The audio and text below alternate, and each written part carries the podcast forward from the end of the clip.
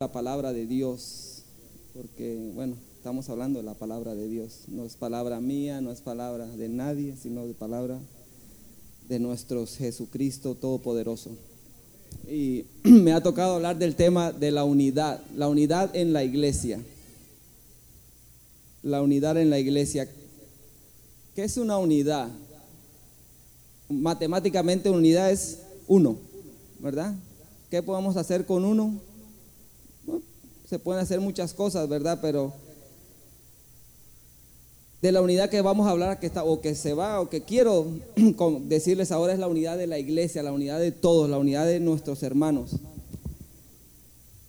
Voy a empezar, vamos a empezar con Marcos, Marcos 3, versículo 24 y 25. ¿Qué dice? Vamos a ver qué dice de la unidad Marcos. Marcos 3, 24 25. Gloria a Jesús. Aleluya. Dice, si un reino está dividido entre sí, tal reino no puede permanecer. El 25. Y si una casa está dividida entre sí misma, tal casa no puede permanecer. Aleluya, gloria a Jesús. Es, y es asombrante, es asombrante que no importa qué tan fuerte, qué tan grande sea un reino, si no está unido. Imagínese, imagínese aquí Estados Unidos, un país considerado una potencia mundial. Pero ¿qué pasaría si nuestros líderes no estuvieran unidos? No estuviéramos aquí. No se llamara Estados Unidos, no sé cómo se llamara. ¿Verdad? La unidad es, es bien importante, bien importante. A veces yo, ahora sí que estaba leyendo ya esto de esa parte, estaba leyendo una, buscando en el internet, que muchas iglesias se separan, ¿verdad? O hay problemas, hay discusiones entre, los, entre nosotros mismos, entre nosotros mismos. Por eso, porque no tenemos unidad y porque no, porque estamos divididos, porque estamos divididos. Y a veces esas, esas divisiones nos daña, o sea, nos, nos daña el corazón, nos, nos ponen cosas en la cabeza que no, que no debemos decir, no debemos actuar. Y créame hermanos, si una iglesia no está unida, nunca va a crecer. La unidad es lo primordial para que una iglesia crezca. Y para eso nosotros mismos, nosotros como hermanos debemos estar dispuestos a hacer muchas, muchas cosas yo puse aquí como varios puntitos, ¿verdad? Debemos de ser tolerantes. ¿Por qué? Porque lo que yo a lo mejor estoy pensando ahorita, mi hermano Armando no lo está pensando. Todos somos en nuestra cabeza un mundo diferente. Nos comentaba nuestro hermano Jera una vez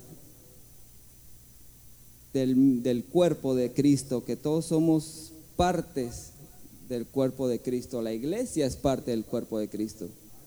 Sí, no todos somos manos. Imagínense un cuerpo con seis manos. Ah, el pulpo, ¿verdad? El pulpo tiene seis, ocho. ¿Verdad? O nosotros con ocho cabezas. ¿Verdad? Todos somos diferentes, todos somos tolerantes, todos somos, todos somos diferentes y debemos de ser tolerantes el uno con el otro.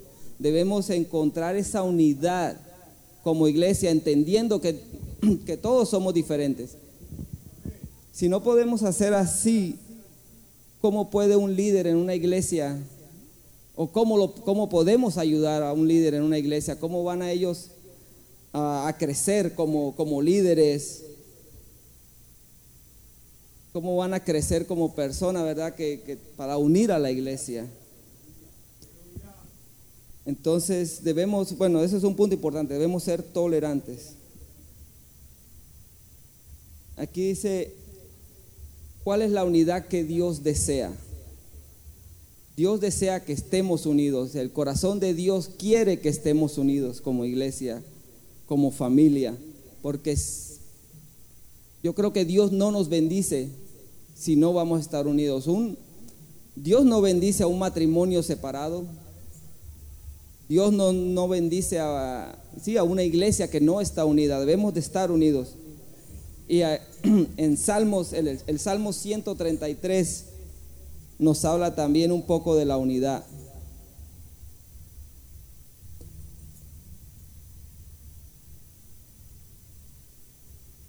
Aleluya, gloria a Jesucristo. El, el, Salmo 133, mira lo que dice. Mirad cuán bueno y cuán delicioso es habitar los hermanos juntos, unidos, juntos en armonía. Es como el buen oleo sobre la cabeza, el cual desciende sobre la barba, la barba de Aarón, y baja hasta el borde de sus vestiduras. El versículo 3, como el rocío de Hermón que desciende sobre los montes de Sión, porque allí envía Jehová bendición y vida eterna. Ese es el propósito de Dios. El propósito de Dios es que estemos unidos, que estemos en armonía. Y eso y la unidad siempre, siempre nos va a traer bendición y vida eterna. Si estamos desunidos, siempre vamos a andar en problemas, siempre vamos a andar en discusión. No me gustó lo que dice este hermano, no me gustó lo que dice el otro. Y no debemos de hacer así. Dios nunca nos va a bendecir si no podemos encontrar esa unión como hermanos. Había una filarmónica, yo le decía al hermano que me iba a ayudar en esto. ¿Cuántos en una filarmónica, una sinfónica, cuántos instrumentos, cuántas personas están en una filarmónica esas?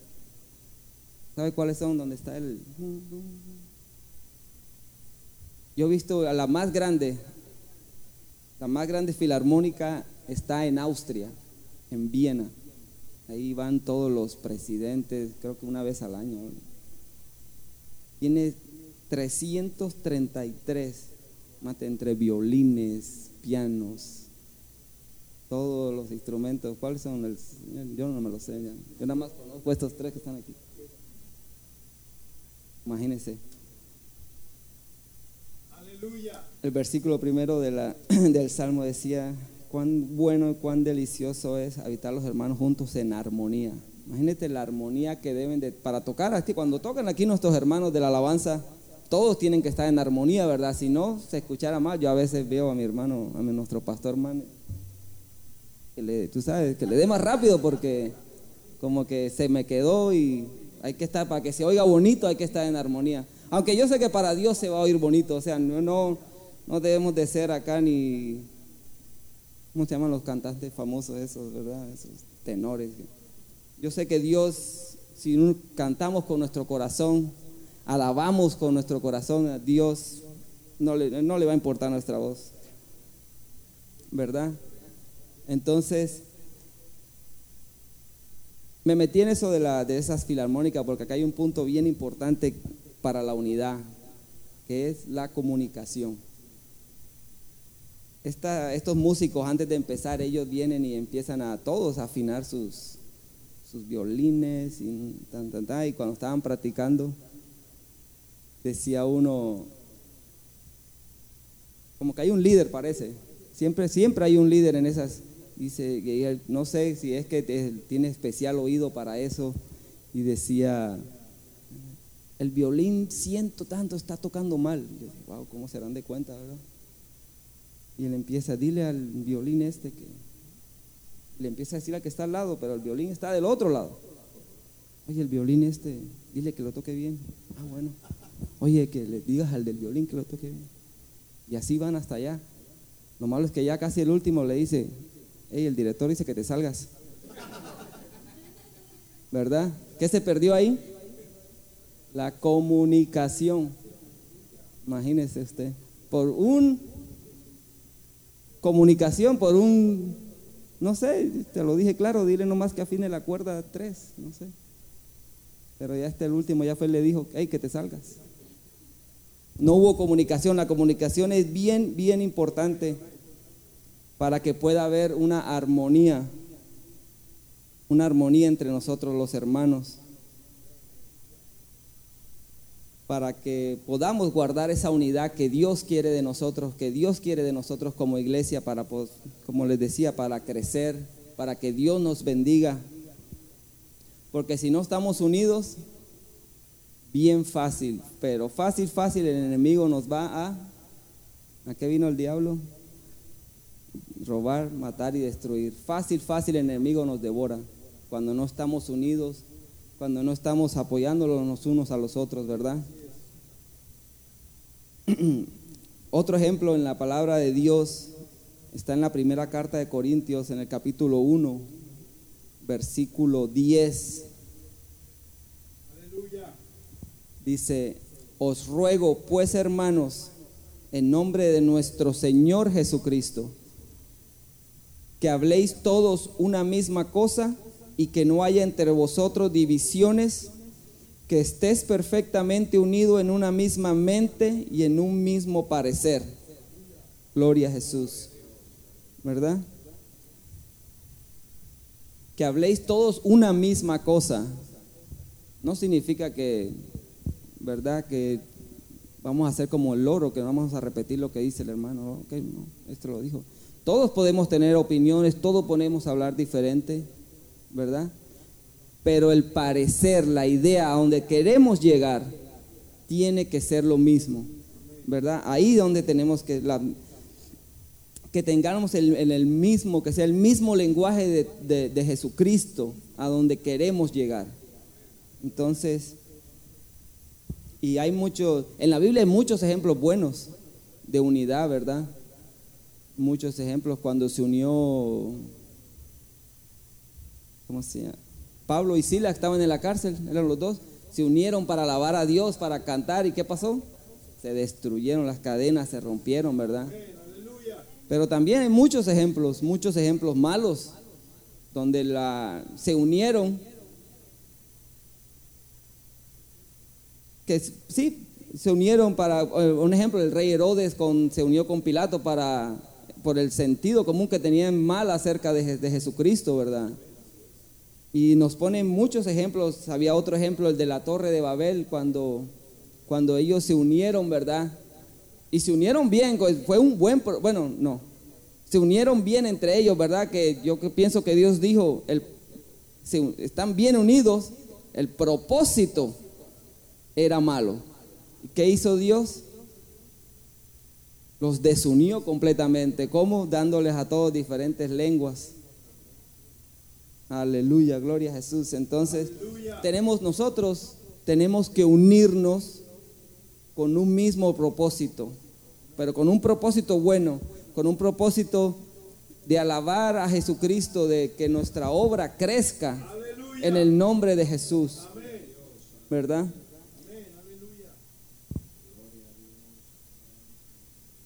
Hay una, ese dicho, el dicho ese, ¿verdad? Muy, muy famoso. Lo decía, este lo escuché en una tele, me van a regañar, pero lo escuché en la televisión este, de este, ¿cómo se llama? Chespirito, ¿verdad? como dice el viejo y conocido refrán, la unidad hace la fuerza, ¿verdad? Si no tenemos unidad, no vamos a poder hacer nada. Nada. Aleluya. Gloria a nuestro Señor Jesucristo. Creo que Chespirito ese, pero aunque él siempre los, los cambiaba los refranes, pero siempre los volteaba. Decía, en vez de decir la unión hace la fuerza, decía, este, este lo vi. La fuerza es la unión de... Y ahí empieza que ya ni, ya no la queda, ¿verdad? En el nombre de Jesucristo. Entonces, lo más importante, hermanos, es que estemos unidos, unidos como familia que somos, como iglesia, que nos apoyemos los unos a otros, respetando la autoridad que hay en la iglesia, obviamente, ¿verdad? Entonces, este, habían otros, esto lo saqué aparte. También hay unos, hay unos puntos fundamentales en la unidad de la iglesia. De acuerdo a este estudio, este sí no, estas sí fueron mis palabras, estos son dichas. El apóstol Pablo era uno de los que más, más, más buscaba la unión en la iglesia. Él decía que el apóstol Pablo avanzó en el propósito de nuestro Dios para la unidad de la iglesia en la historia a través del Señor Jesucristo, al, el cual murió y resucitó por los pecadores para así crear al nuevo hombre y una nueva y mejor humanidad. Es decir, o sea, el hombre no solamente debe oír, hermano Jera nos explicaba eso, ¿verdad? No solo oír y ver cuáles son los valores esperan, sino también es menester que los pongamos en práctica. Todos esos valores, ¿verdad? El pueblo de Dios es un pueblo llamado, el pueblo de Dios es llamado a ser un pueblo el cual debe manifestar una unidad. Y como es llamado a ser un pueblo sagrado, debemos de expresar pureza, humildad en ese, en ese sentido de la unidad. ¿Verdad? hay muchos puntos, muchos, muchas características de la unidad en la iglesia. La unidad basada, la unidad que debe ser basada en el amor. Siempre se nos ha dicho o enseñado el amor como un sentimiento que nace del corazón, pero también es una conducta relacionada a los demás. Necesitamos amar a nuestros hermanos. Esa es la conducta que debemos tener los unos a los otros. El Apolo Pastor en sus fundaciones expresó estas palabras, arraigados y cimentados en amor. En Efesios 3:17, para que habite Cristo por la fe en vuestros corazones, a fin de ser arraigados y cementados en amor.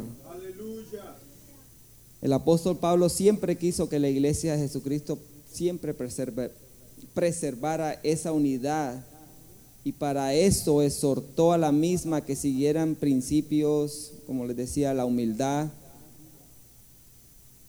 y, bueno, y la humildad aquí, estaba leyendo la humildad en los tiempos de antes, mucho antes los judíos ellos lo agarraban humildad, ellos no querían ser humildes porque la palabra humildad para ellos era como ser pobres, ser como, como esclavos. Eso era el, el entendimiento de ellos de la humildad y ellos no querían ser así. Pero Jesús, nuestro Señor Jesucristo fue un ejemplo claro de la humildad al venir al mundo y humillarse de la manera que lo hizo por amor a nosotros, a su pueblo, ¿verdad? Otro principio también de la unidad es la paciencia. Tenemos que ser como, como hermanos, tenemos que ser pacientes los unos con los otros. Yo sé que a veces queremos hacer cosas, ¿verdad? Y andamos, a veces parece que nos están agarrando el tiempo, ya queremos ser desesperados y no somos pacientes con otros hermanos, tenemos que ser pacientes nosotros, ¿verdad? Con otros hermanos. Si usted tiene una idea, trabájela, coméntela, no se desespera, hay que tenerle paciencia a veces a nuestros hermanos y no, no entrar en discusión, no entrar en discusión. Si vamos a entrar en discusión, que sea para corregir a alguien o para que sea dedicado a nuestra doctrina, a la doctrina que, enseñamos, a la doctrina de nuestro Señor Jesucristo, ¿verdad? No nos pongamos a discutir por, ah, no me gusta el color de la pared. Voy a formar una reunión para todos porque esa pared hay que pintarla de otro color, ¿verdad? Son cosas que, que no, en la eternidad no nos van a servir para nada en realidad. Así que preocupémonos por lo más importante, la unidad también debemos ser, debemos ser pacientes, tolerantes, para poder tener, y aquí lo dice claramente, ¿verdad? Si somos pacientes, si somos tolerantes, vivimos en paz. No estamos discutiendo los unos a los otros, no estamos que no hicimos esto, no hicimos lo otro, ¿verdad? Hay que ser pacientes y tolerantes, porque en realidad no todos somos iguales. No a todos Dios, no, Dios no nos dio el mismo don a todos. Todos tenemos dones diferentes. Entonces hay que ayudar a los hermanos que tienen dones, virtudes diferentes, a lo mejor hay que apoyarlos también a ellos para que crezcan y así estar unidos como iglesia, ¿verdad? Aquí dice otro punto importante, dice unidad, la unidad de la iglesia debe estar también basada en la madurez y el crecimiento. El propósito de los diferentes ministerios es de proporcionar al pueblo todas las herramientas posibles para su afirmación y a su vez la edificación. Nuestro pastor nos hablaba de eso, ¿verdad? El domingo pasado. Ya la piedra está, ya la fundación está puesta, que es nuestro Señor Jesucristo. Y todos los que trabajamos en construcción sabemos que cuando hacen una casa, ¿qué es lo primero que votan? La foundation de la casa, ¿verdad? Y ahí empiezan a edificarla. ¿Verdad? De proporcionar al pueblo todas las herramientas posibles para su afirmación y a su vez la edificación plena del cuerpo de Cristo que es la iglesia para su vital crecimiento. Si no tenemos a Cristo, si no nos edificamos en Cristo Jesús, no podemos crecer tampoco. ¿Verdad? Aleluya. ¿Qué hace la unidad cristiana, la unidad, la unidad cristiana debemos tener también una fuente, una fuente donde recibimos todo eso, ¿verdad? Y la fuente de nosotros es la palabra de Dios. De aquí nos alimenta, esta es el agua que nos alimenta de todo, de todo lo que es basado para crecer como cristianos, ¿verdad? para la unidad, tienes el espíritu para de aquí podemos recibir todos el Espíritu Santo.